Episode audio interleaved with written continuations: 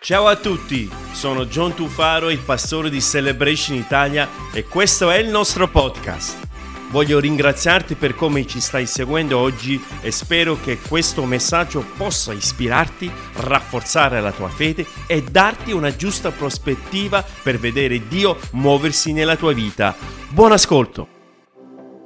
Subito uh, tuffarci in quello che è la parola di Dio. Uh, senti nel mio cuore, sentivo nel mio cuore di condividere con voi questo messaggio e voglio subito andare a, al, al libro di Prima Timoteo, capitolo 6, dal versetto 11, delle parole che l'Apostolo Paolo ha, ha, ha lasciato a, a Timoteo.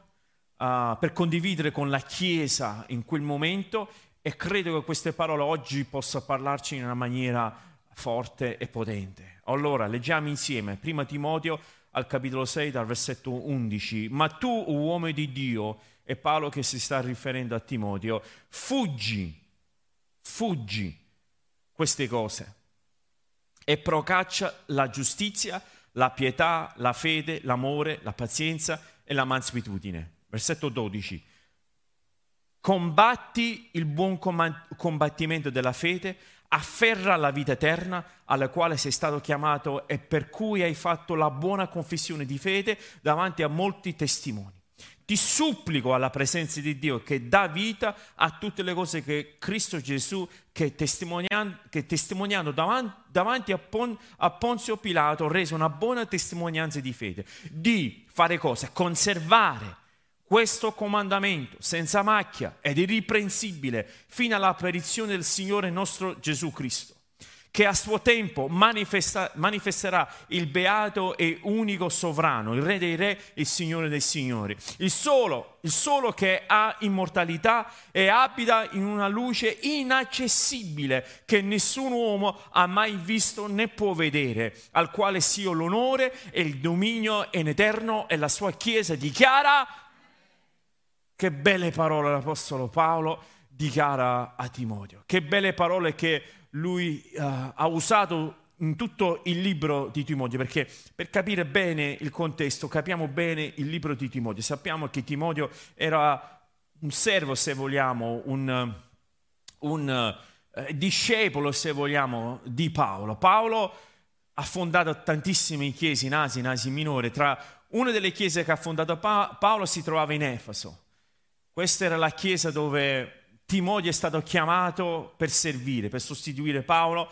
C'erano dei problemi in questa chiesa, allora uh, Paolo scrive a Timoteo, gli dà delle raccomandazioni di andare ad Efeso a risolvere alcune situazioni che si è, si è venuta a creare. Dunque, ecco, la nascita del, della lettera di Timoteo nasce per questo motivo. C'era un'esigenza in questa città, Ricordiamoci anche la città di Efeso, la città di Efeso si trova in Grecia, praticamente era la città più romana dell'impero romano al di fuori di Roma, quella che più in qualche modo riusciva a somigliare a quello che era l'impero romano al di fuori della città di Roma. Tra l'altro era la meta dove la maggior parte degli ufficiali romani, dopo che hanno concluso la loro brillante carriera diciamo, eh, militare, eh, andavano in pensione eh, ad Efeso.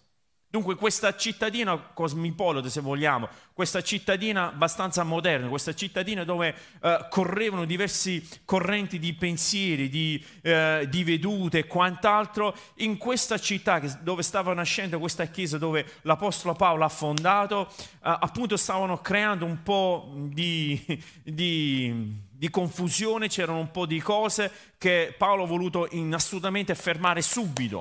E noi sappiamo che delle volte possono arrivare dei, dei venti, dei, dei correnti no? di, di, pensieri, scuole di pensieri, di cultura, un qualche cosa. Eh, la Chiesa deve essere in condizione di mantenersi fermi su quello che sono l'insegnamento di Cristo Gesù, non di un uomo, non di una religione, non di, non di una denominazione, ma su quello che sono gli insegnamenti di Cristo Gesù. Allora l'Apostolo Paolo ha detto a Timoteo, vai lì e cerca di in qualche modo disinnescare tutta una serie di situazioni che si stavano creando. Non ho tempo per raccontarvi un po' le tante vicissitudini che stavano nascendo in quella chiesa, però lo potete leggere tranquillamente la lettera di Timoteo, uh, la prima lettera di Timoteo, ma potete leggere specificamente il capitolo 5, il capitolo 6, la prima parte dove parla che questi anziani si erano dedicati a quello che erano la ricerca uh, del denaro, la ricerca uh, del, dell'autocompiacimento in qualche modo. E, la, e l'Apostolo Paolo esortava alla Chiesa di allontanarsi da questo e in modo particolare lui usa questa parola che è una delle tre parole che voglio condividere con voi in questa sera, lo leggiamo in questo verso che ho letto, versetto 11, fuggi da queste cose, fuggi da usare delle parole, usare uh, delle cose che non appartengono a quello che è il regno di Dio. E questa, questa parola specifica, questo fuggire, non è riferita letteralmente a una corsa, ma più che altro questa parola nell'antico greco che è stato utilizzato parla di una separazione. Dunque l'Apostolo Paolo stava esortando la Chiesa stava esortando Timoteo per riferire la Chiesa e noi, di conseguenza che lo leggiamo oggi, è quello di separarci, separarci da degli insegnamenti vani, separarci da uh, condizionamenti, separarci da culture che in qualche modo sta cercando di, di attaccare, di, di, annaffiare, sta cercando di in qualche modo uh, innescare all'interno di quello che è il corpo di Cristo degli insegnamenti che non appartengono a quello che è lo spirito che Cristo Gesù ci ha lasciato ad ognuno di noi. Fuggi da questa cultura, fuggi dalla cultura di, di, di autocompiacimento. C'era questa cultura che era diffusa in quei tempi, questa cultura edonista. Cos'è la cultura uh, edonista, l'edonismo? È una teoria uh, etica secondo cui il piacere, nel senso cioè della soddisfazione dei desideri, è il bene più alto è il fine ultimo di quello che è la vita umana.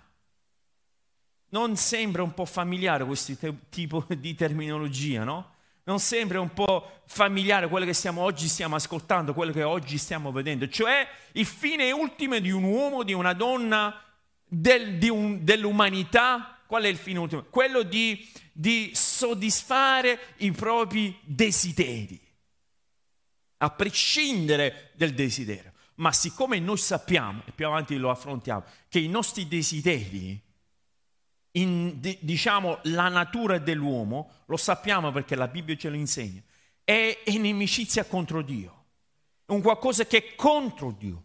Dunque se in qualche modo noi seguiamo la corrente di questa cultura dove viviamo oggi, la corrente di questa cultura ci sta insegnando fa quello che vuoi. Vai avanti con qualsiasi sentimento, vai avanti con qualsiasi cosa che ti dice il cervello, va avanti, magari fossi il cervello, va avanti con qualche, qualsiasi cosa che ti dice il cuore, vai dove ti porta il cuore. Wow, siccome il cuore è lontano da Dio, inevitabilmente il cuore sta andando nella direzione opposta da Dio. Più avanti lo leggiamo. Perché quello che gli uomini oggi considerano essere libertà non è affatto libertà, è schiavitù. Quello che è la natura umana, quello che è il default umano, quello che in qualche modo che noi siamo creati per stare lontani da Dio, perché noi crediamo che siamo meglio di Dio, noi in qualche modo crediamo che andiamo oltre quello che è Dio. Allora, siccome noi stiamo andando nella direzione opposta, non, in realtà noi pensiamo che siamo liberi perché diamo libero sfogo a quello che è la nostra natura. Siccome la, nos- la nostra natura è, è lontano da Dio, stiamo andando nella direzione opposta. Ecco appunto questa parola, ecco appunto questa esortazione che l'Apostolo Paolo fa a, a quella chiesa, a Timoteo e a noi questa sera. Fuggi, fuggi da questo sentimento, fuggi da quest'idea, fuggi da questa cultura. Vai nella direzione opposta. non ti soffermare, non ti metti in una posizione dove eh, stai, già perde- sta- stai già perdendo, per default. C'è questi versi in 1 Corinzi capitolo 15 che parla chiaro della nostra situazione, versetto, 30, versetto 33 dice non fatevi ingannare, le cattive compagnie corrompono i buoni costumi e questo è un qualcosa che mi ricordo quando ero bambino, mia mamma che forse mi sta anche guardando, mi diceva sempre quando vai a scuola stai attento con chi frequenti.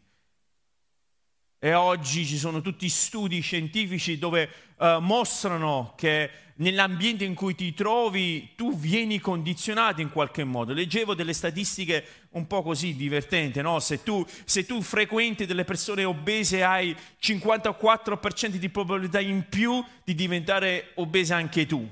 Se tu frequenti le persone che frequentano la palestra hai il 74% di probabilità di iniziare a iscriverti anche tu in palestra. Ecco perché sto cercando di uh, mettermi attorno alle persone che vanno in palestra. Poi faccio quello che faccio sempre, pago l'abbonamento e non ci vado. Vedo tutto che dicono così e lo so, è così. Ok? Però questa volta ce la mettiamo tutta, dai, di frequentare. Magari possiamo andare tutti insieme, facciamo bella, un bel forgone tutti insieme.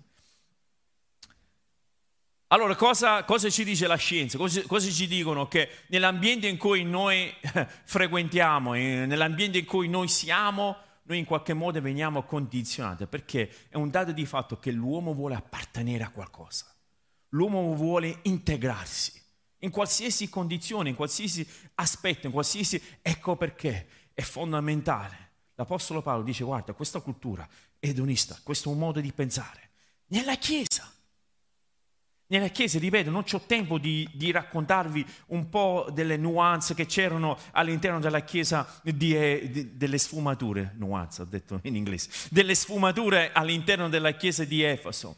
No? C'erano uh, delle donne che in qualche modo volevano prendere possesso, la leadership e quant'altro. C'erano gli anziani che in qualche modo si dedicavano più all'alcol che piuttosto all'insegnamento. C'erano le persone che in qualche modo portavano, de, eh, ci portavano degli insegnamenti completamente astratti che c'erano nulla a che vedere con il messaggio della grazia, di, della grazia di Cristo Gesù. Dunque diceva l'Apostolo, l'Apostolo Paolo, allontanati, allontanati da questo modo di pensare.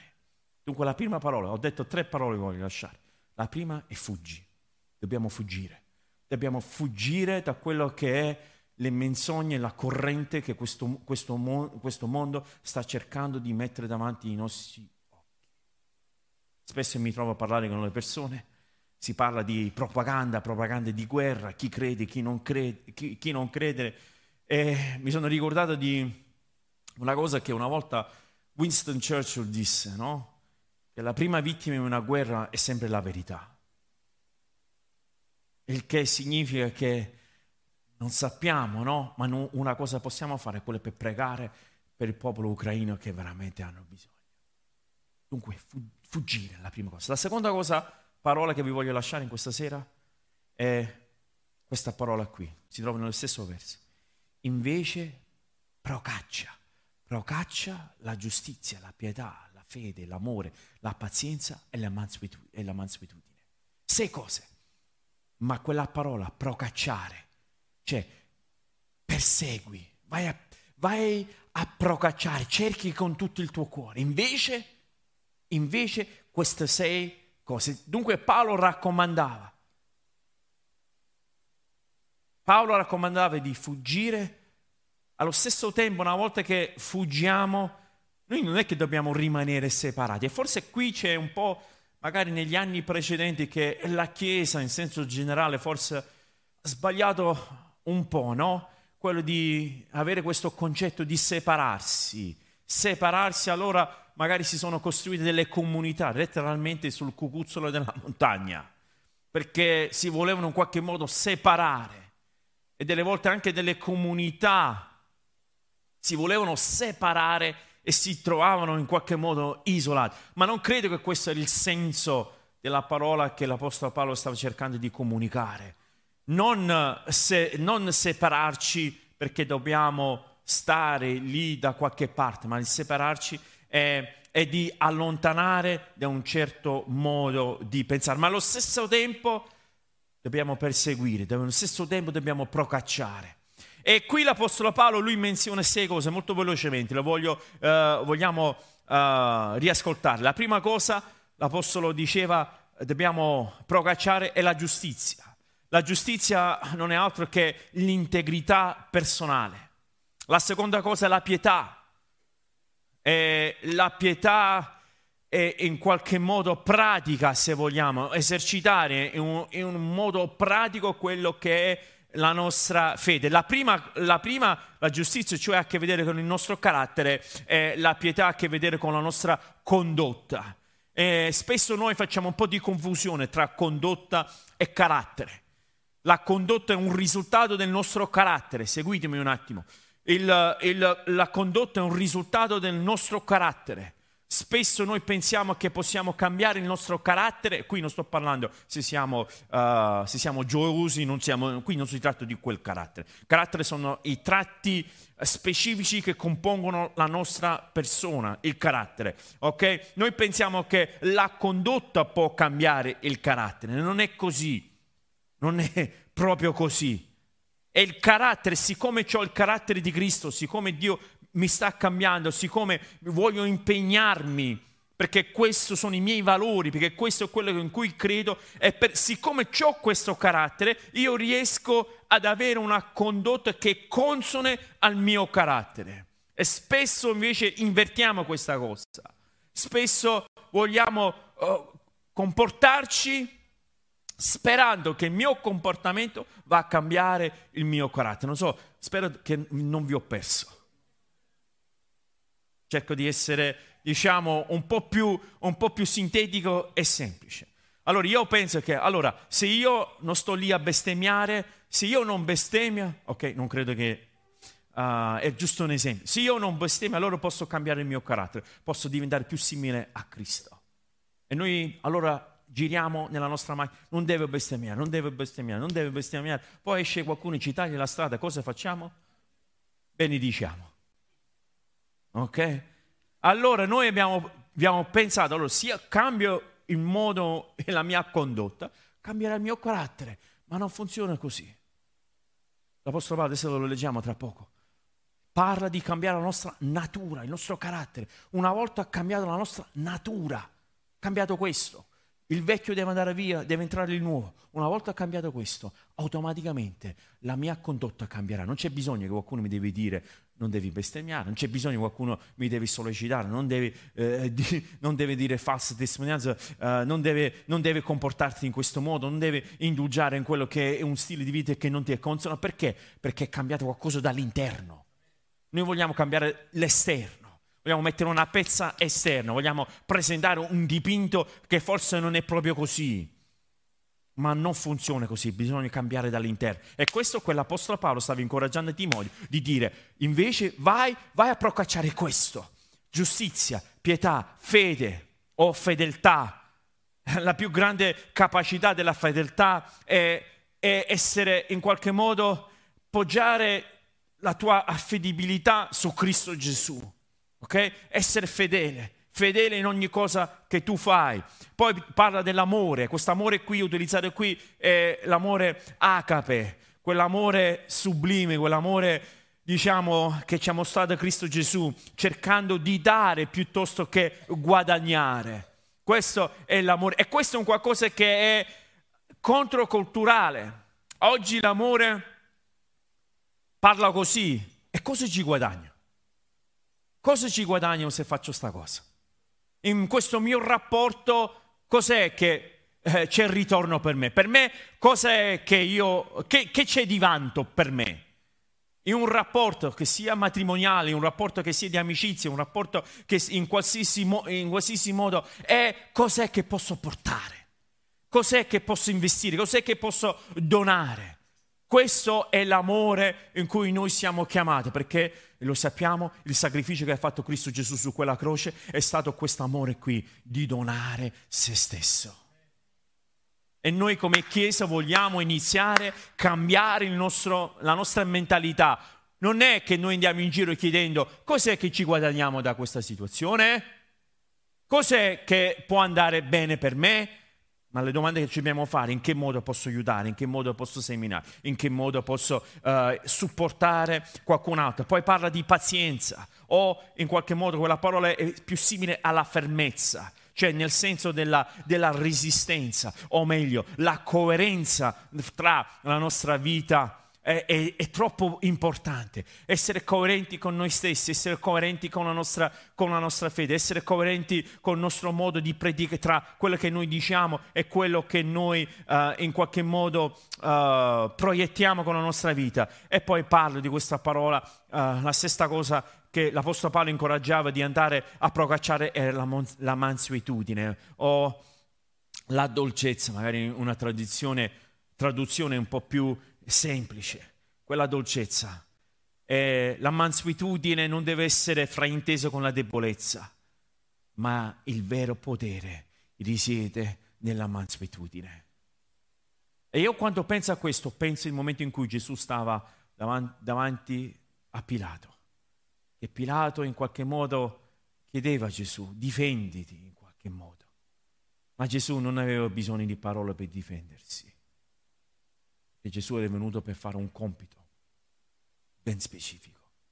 Allora penso tutti noi, o la maggior parte di noi forse ha visto il film La Passione di Cristo, che forse rappresenta in maniera più veritiera quello che era lo stato fisico di Gesù, pie, pieno di, di sangue, lividi, tanta sofferenza, che stava lì incatenato davanti al popolo che invocava il suo nome davanti a Pilato e lui non diceva una parola.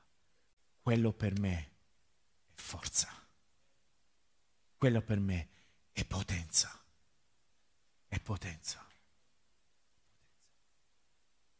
Il fatto che lui poteva intervenire con gli angeli e distruggere tutta l'umanità in un nanosecondo lo poteva fare, non gli mancava. Ma il fatto che lui stava lì e andava avanti con il piano che Dio le aveva dato. Per me comunica potenza.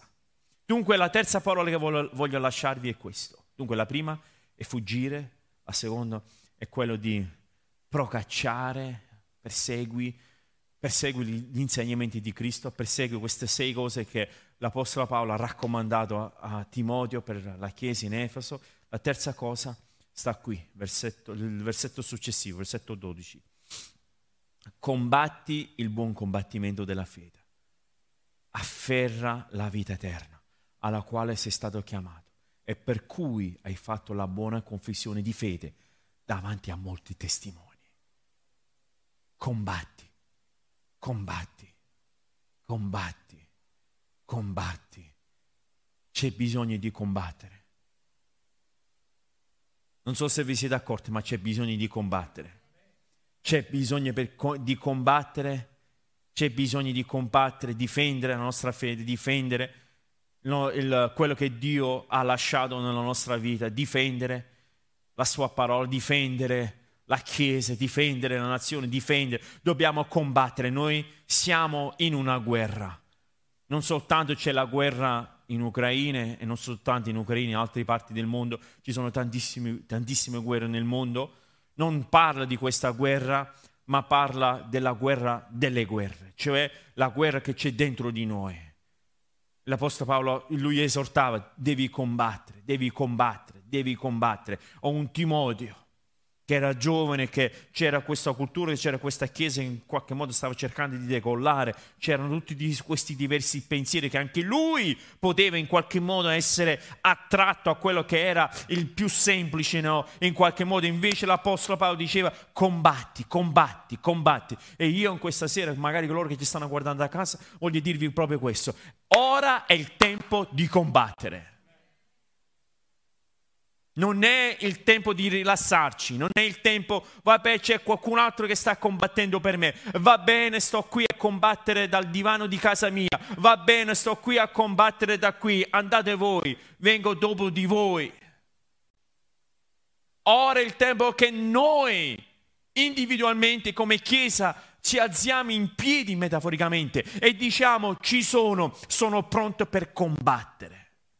E questa, questa parola di combattere viene dal verbo agonizzare, viene da questa parola greca che dove noi prendiamo la nostra parola italiana agonizzare, che ci dà forse un'idea un po' più chiara di esattamente, precisamente di cosa stiamo combattendo. Questa parola agonizzare, magari alcuni riesce, riesce a immedesimarci in qualche, in qualche, modo. Da poco ho ripreso un po' la volta a correre un'altra, un'altra volta. Abbiamo preso, comprato, investito in un, un tapis roulant e sto correndo un po' e i primi minuti della mia corsa sto agonizzando. Mentre nessuno sta guardando, rallenta. Perché non ce la faccio. Sto lì a agonizzare, agonizzare. Ma poi dopo un po' inizio ad avere un po' di fiato, dopo un po' tra una merendina e l'altra riesco in qualche modo a trovare un certo equilibrio sul tapis roulant, no? riesco in qualche modo ad andare avanti, però rende l'idea, no? Magari alcuni di voi che andate ancora in palestra sapete cosa significa agonizzare, no? Per far crescere, crescere i muscoli, sta lì, esercitare è, è doloroso, è difficile, eh, spesso vogliamo renderci, eh, arrenderci, però quel modo di, di, di, di fare è quello che poi alla fine ci rende più forte. Dunque magari una piccola sofferenza oggi ci porta a essere più forti, ci porta a resistere a quelle che sono le varie situazioni che ci capitano durante il nostro cammino, ma noi dobbiamo combattere. Cos'è che stiamo combattendo? Le persone ci chiedono. Cos'è che stiamo combattendo? Ti posso dire che innanzitutto dobbiamo identificare il nemico. Il nemico non è il nostro vicino di casa che ci tiene sveglio durante le ore piccole della notte, che ovviamente capita, ma non è quello il nostro nemico. Il nostro, il nostro nemico non è forse qualche situazione, qualche persona che ci è poco simpatica sul posto di lavoro. Il nostro nemico forse non è qualche, qualche parente, no? serpente si dice, parente serpente, non, è, non sono quelli i nostri nemici, non è quello che dobbiamo in qualche modo soffermare la nostra attenzione. Dunque, chi è? Cos'è il nostro nemico che dobbiamo combattere? In Efesini nel capitolo 6, l'Apostolo Paolo ci è molto chiaro su, su, questo, su questo punto. Leggiamolo insieme. Infatti noi non combattiamo di nuovo quella stessa parola, noi non combattiamo contro persone in carne e ossa, ma contro spiriti senza corpo, contro potenti esseri diabolici, principi malvagi delle tenebre che dominano questo mondo, contro gli spiriti maligni che sono nel mondo invisibile dello spirito. Cioè il nostro nemico non è la nostra vicina di casa, il nostro nemico non è le persone che in qualche modo fanno dei dispetti contro di noi o sul nostro posto di lavoro, le persone che in qualche modo cercano di mettere bastoni tra, tra le ruote. Non è questo il nostro nemico. Il nemico sta lì nel mondo spirituale, che cerca in qualche modo di arrivare a noi attraverso quelle che sono le situazioni, le persone. Dunque il nostro nemico in effetti, se vogliamo essere ancora più specifico, se vogliamo in qualche modo ancora più entrare più nel dettaglio, l'Apostolo Paolo ci parla anche di un altro tipo di nemico, Romani più precisamente. La lettera ai Romani che l'Apostolo Paolo ha scritto ai Romani, capitolo 7, forse è considerato tra i teologi questo capitolo quello che in qualche modo ci dà luce su questo, su questo, su, su questo diciamo, uh, oggetto del, del combattimento, dove l'Apostolo Paolo parla di una guerra tra la vecchia natura e la nuova natura, tra quello che vorrei tanto fare e quello che poi io non riesco a fare, quello che parla della, del combattimento delle intenzioni. Ho buone intenzioni, però non riesco mai a eseguire quelle che sono le mie intenzioni. E l'Apostolo Paolo, non c'è tempo di approfondire su questo, ma lo potete leggere a casa. Lui in qualche modo uh, ci va dentro in una maniera dura, in qualche modo lui lo chiarisce in una maniera bello, in una maniera trasparente. Leggiamo insieme la conclusione, capitolo 7 di Romani, versetto 24. Lui dice, povero me, chi mi libererà dalla schiavitù di questo corpo? Che mi porta alla morte? Punto, punto di domanda, vedete? Chi è, mi, chi è, che mi, libererà dalla schiavitù di questo corpo? Cioè i desideri del, del corpo che dice qui che mi porta alla morte. Il desiderio del corpo, il desiderio del cuore, il desiderio della mente, questa vecchia natura mi porta alla morte. Non c'è qualcosa da interpretare qui, non c'è qualcosa da eh, calare, non c'è qualcosa da... Chissà che cosa ha voluto dire l'Apostolo Paolo. È chiaro, se tu segui quelli che sono i desideri del tuo corpo, del tuo cuore, della, della tua mente, ti porta alla morte. Wow, non è un po' duro questo parlare l'8 meno 10 della domenica sera? Questo è quello che la parola di Dio ci insegna se noi in qualche modo lasciamo quello che è la scia della nostra vecchia natura, della nostra natura più perversa, ci porterà alla morte. Poi lui continua, ma sia ringraziato Dio, tutto è stato compiuto da Gesù Cristo nostro Signore. È stato Lui a liberarmi. Questo è quello che dice l'Apostolo Paolo, alla fine è quello che mi ha liberato quello che mi ha liberato da questa continua lotta tra una vecchia natura, cioè la natura naturale dell'uomo, e la nuova natura, cioè quello che Cristo Gesù ti vuole dare a te e vuole dare a me. La nuova natura, questo è stato risolto con Cristo Gesù. Come? Andando su quella croce, dando la sua vita per ognuno di noi. Amen? Guardate a me, lasciamo stare, guardate a me, ok? E la, questo, è nostro, questo, è il nostro, desiderio, che noi, che noi mettiamo dentro di noi la natura di Cristo nella nostra vita. Dunque, una guerra che dobbiamo stare attenti, che dobbiamo combattere, è la guerra nella nostra vita. La guerra che accade qui dentro, che accade qui dentro, che accade qui dentro, è la vecchia natura contro la nuova natura. Un altro combattimento, molto velocemente, giusto un accenno, che dobbiamo combattere è, è tra ciò che è facile e ciò che è giusto. Seguitemi. C'è questa tendenza di fare ciò che è facile. E siccome è facile, è immediato, siccome è facile perché tutti lo fanno, è automatico, ma non è detto che è giusto. Dunque non prendiamo il tempo di osservare ciò che è giusto, perché spesso ciò che è giusto è contrario alla cultura che oggi esiste nel mondo. Riuscite a seguirmi ragazzi? Ci siete? Dammi un accenno, c'è qualcuno?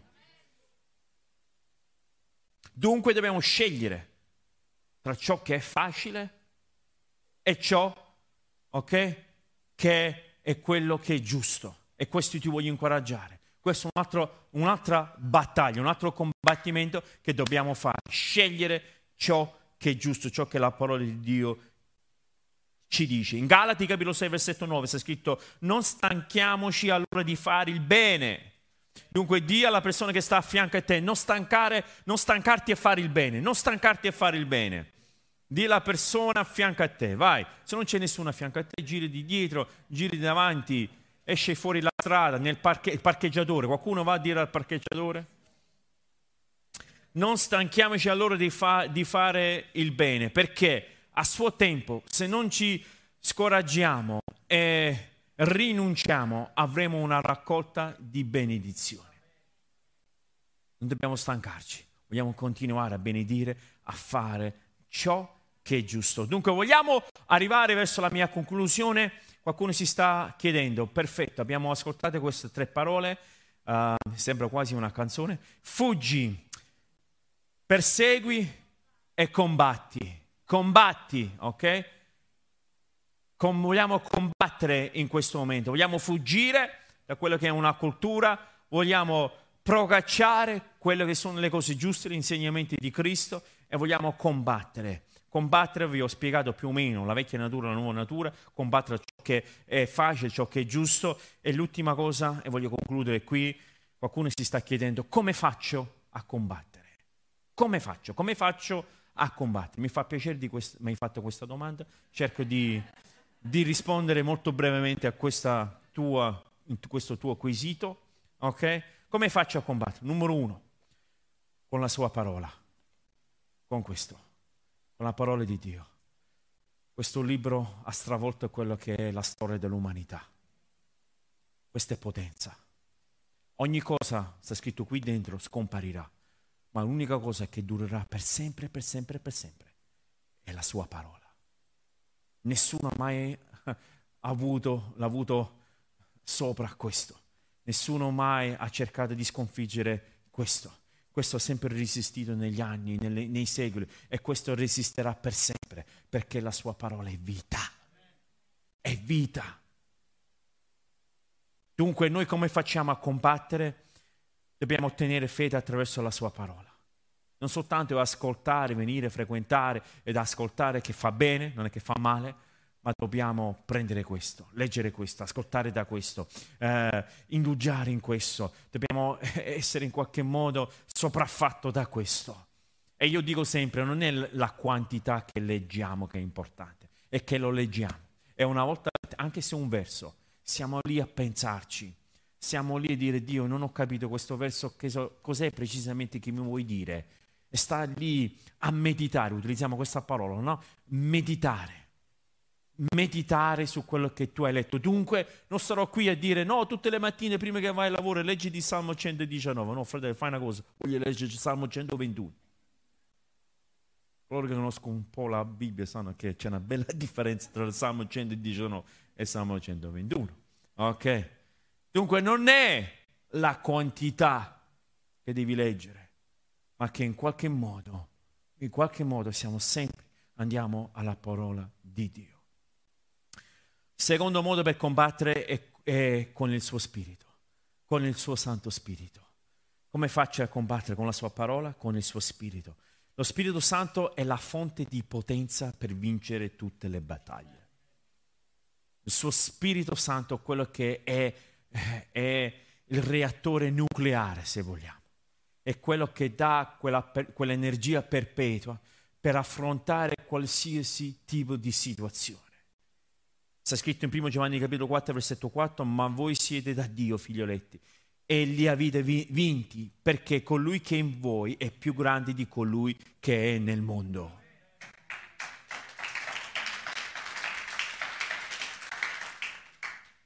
Ecco perché mi piace leggere, anche quando, quando parlo di messaggi, quando sto qui e condivido con voi i messaggi, qualcuno mi ha detto ma soprattutto i ragazzi che devono trovare tutti i versi. Pastore Giovanni, ma tu sei sempre pieno di versi quando devi predicare, quando devi portare un messaggio. E ne sono fiero, perché preferisco far parlare la parola piuttosto le mie idee. Dunque la sua parola ci dice questo. Ci dice colui che è dentro di noi è più forte e abbiamo già vinto quello che c'è lì fuori. Ma come? Attraverso lo Spirito Santo che opera dentro di noi. Vuoi vincere? Vuoi combattere? Hai bisogno dello Spirito Santo. Un'altra cosa di cui hai, paro- hai bisogno, oltre alla parola, oltre allo Spirito, è il suo popolo. Noi abbiamo bisogno di essere un popolo uniti insieme. Questi due anni, due anni e mezzo di pandemia è stato un qualcosa di terrificante sul corpo di Cristo. È stato un qualcosa di terribile, è stato qualcosa che ci ha sottratto di una cosa preziosa per il corpo di Cristo, cioè la comunità. Ha cercato di separare, ha cercato, e eh, forse per gran parte la, ci è anche riuscito in, in qualche modo. Infatti tante persone ancora oggi non sono ancora rientrati per un motivo piuttosto che un altro però quel senso di comunità, no?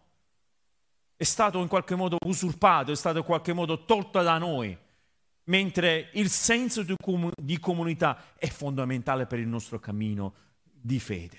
È fondamentale.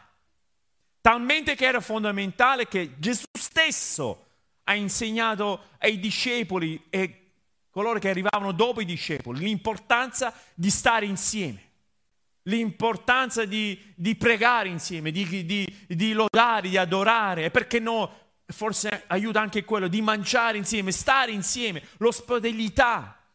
La parola ci insegna di usare e di eh, eserci- esercitare l'ospitalità gli uni verso gli altri. È fondamentale che noi abbiamo bisogno come popolo di Dio di circondarci dal popolo di Dio. Perché abbiamo bisogno gli uni degli altri.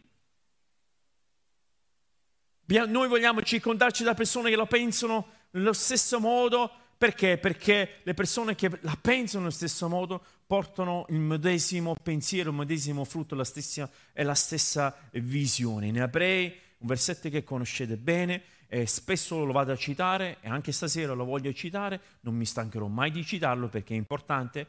10, versetto 25, e non abbandonando il radunarsi assieme di, cui, di noi, come alcuni hanno l'abitudine di fare, ma esortandoci a vicenda, tanto più che vedete approssimarsi il giorno. Quale giorno? Il giorno della gloriosa apparizione di Cristo Gesù. E credo che oggi siamo un po' più vicini rispetto a qualche migliaia di anni fa quando è stato scritto questo. Dunque ci sta dicendo cosa? Che quando la situazione diventa difficile abbiamo bisogno gli uni degli altri. Non è il momento di dire, sai, Pastor John, passando un periodo difficile, voglio un tempo per riflettere. E spesso mi viene detto questo. Ho, ho bisogno del tempo per me. Sto attraversando un momento difficile, in questo momento non, non me la sento di venire in comunità. È la cosa più sbagliata che puoi mai fare. Proprio in quei momenti tu hai bisogno di più delle persone che ti circondano. Poi l'Apostolo Paolo, lui utilizza una parola che oggigiorno ci siamo un po' allontanati da questa mentalità, un mindset, come dicono gli, ang- gli anglofoni. Qual è? Esortandoci a vicenda. Ah, cosa significa? Significa che se io vedo che tu stai iniziando a, a zoppicare in qualche modo, io l'obbligo, l'obbligo di venire e farti notare, guarda, forse stai faticando consentimi di aiutarti. Lasciami che in qualche modo ti assisto. Lasciami che ti vada a evidenziare magari un punto cieco nella tua vita che magari insieme riusciamo a superarlo.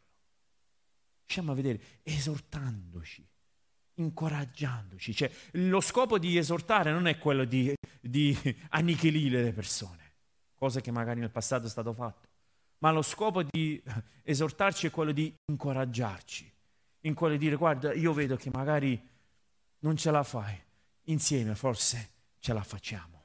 E noi come Chiesa abbiamo questo cuore, lo vogliamo. Ultima cosa che voglio lasciarvi, delle tre parole che vi ho lasciato, ricapitolando, fuggire, procacciare e combattere, nel modo in cui combattere, abbiamo detto, dobbiamo combattere con la sua parola, con il suo spirito, con il suo popolo e vogliamo combattere con un cuore arreso. L'adorazione è il tuo carburante. E l'adorazione non intendo soltanto Adriane e, e la worship team che sta qui a, a cantare, non, non è tanto quello, anche quello, ma non è soltanto quello.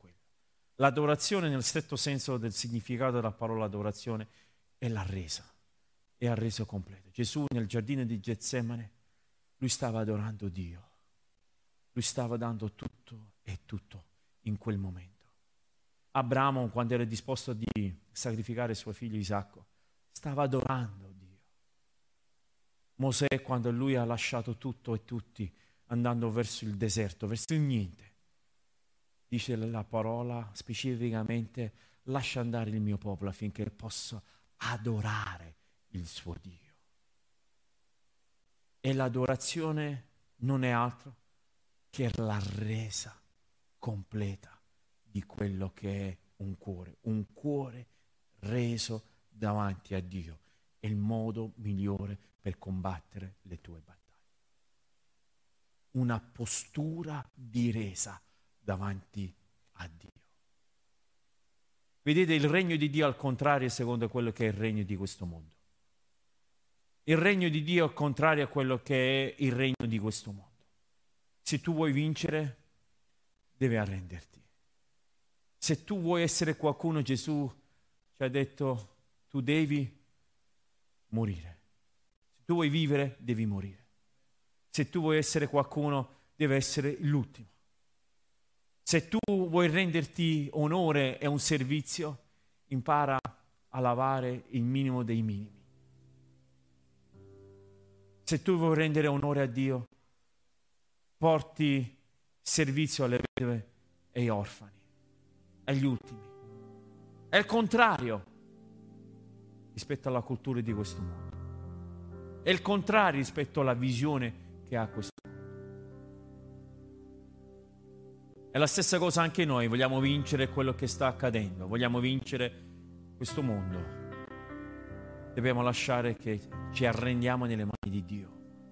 Dire sì, Signore, io da solo non ce la posso mai fare, però voglio fuggire da questa cultura, di questo mondo. Voglio procacciare i tuoi insegnamenti e allo stesso tempo voglio combattere contro la natura, la mia vecchia natura combattere contro i pensieri negativi, voglio combattere contro un modo operante che non ti appartiene.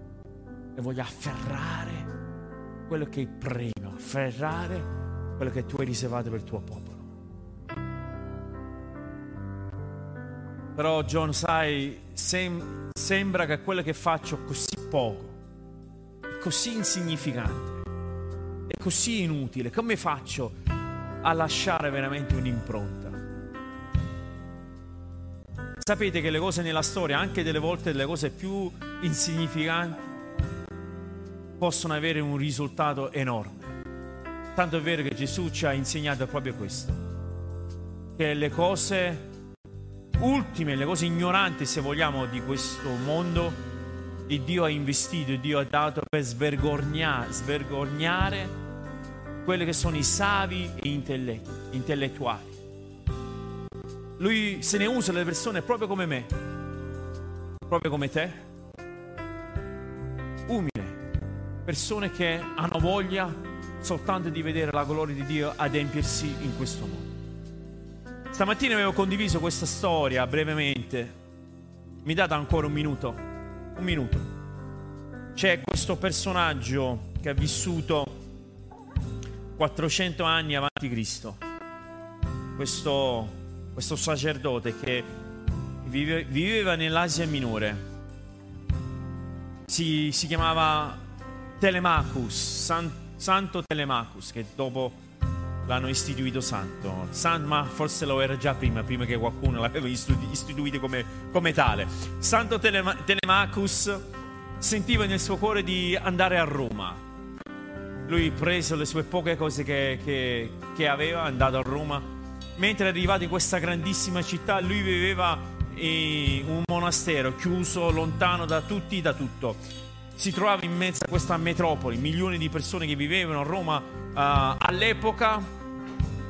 Vedeva che tutte le folle andavano verso il Colosseo. Lui in qualche modo si è trovato, anche lui in mezzo alla folla, travolto forse dalla folla, è entrato nel Colosseo quando è entrato nel Colossei, lui ha assistito a quello che stava accadendo da qualche centinaia di anni, cioè l'uccisione di tante persone innocenti, credenti, cristiani, che venivano uccise per la loro fede. Lui, Telemachus, vide questa scena in qualche modo in orrore.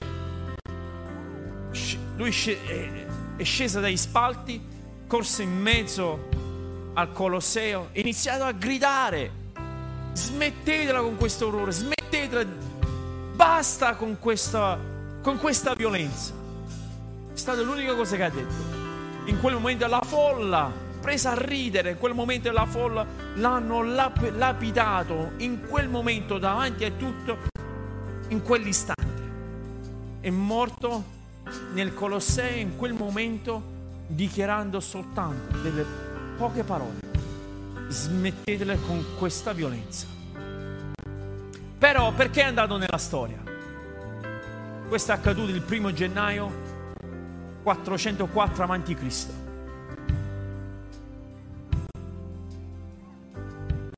Perché vi racconto questa storia? Vi racconto questa storia perché da quel momento in poi l'imperatore di Roma, anzi dopo Cristo, mi correggo, 404 d.C. Perché da quel momento in poi l'imperatore di Roma aveva deciso, compunto nel suo cuore, questo umile uomo, sacerdote, senza niente, senza, senza un esercito, senza una resistenza, senza un seguito, senza niente, da solo, una sola voce, in mezzo a circa 60.000 romani che gridavano vendetta e sangue, lui ha alzato la voce e ha detto basta con questo orrore e lui ha perso la sua vita, ha dato tutto se stesso per combattere, per dire basta. E questo è lo spirito che noi oggi siamo chiamati ad avere. A dire basta una società che sta andando alla deriva. Alzare la nostra voce. Ma sembra che quello che faccio non porta nessun risultato. Tu che ne sai? Che ne sappiamo quello che il risultato del seme che oggi stai piantando, quello che Dio può portare il frutto di quello che tu oggi stai piantando? Di quella piccola donazione che tu stai dando verso questo popolo che ha tanto di bisogno. Tu che ne sai? cosa Dio può produrre? Che ne sai Dio cosa possa fruttare? Che ne sai di quella parola di incoraggiamento sul tuo posto di lavoro che magari stai dando a qualcuno in quel momento? Che ne sai che cosa possa produrre? Che può, che può produrre? Che ne sai? Noi siamo chiamati ad essere ubbidienti e noi vogliamo essere ubbidienti a quello che Dio ci dice di fare in, nel, in tempo e fuori tempo vogliamo condividere quello che è la grazia e l'amore di Cristo in questa società. Dunque non pensare mai che il tuo contributo è insignificante. Non pensare mai che il tuo sorriso verso una persona che ha di bisogno è insignificante. Non pensare mai che un messaggio, che una telefonata, che un, una pacca sulla spalla è troppo poco. Non lo è. Non lo è. Sapete quante volte voi l'avete fatta a me? e in quel momento per me è stato di grande incoraggiamento. Dunque vogliamo incoraggiarci, vogliamo non stancarci, non vogliamo non gettare la spugna, ma noi vogliamo dire sì, io voglio continuare a combattere in questo mio cammino di fede. Vogliamo alzarci in piedi. Spero che questo messaggio sia stato di benedizione per te. Se ti fa piacere, iscriviti al nostro podcast così nel tuo feed appariranno gli episodi più recenti. E seguici cliccando sul link in descrizione, rimanendo connesso con tutte le nostre attività. Ti do appuntamento al prossimo podcast di Celebration Italia.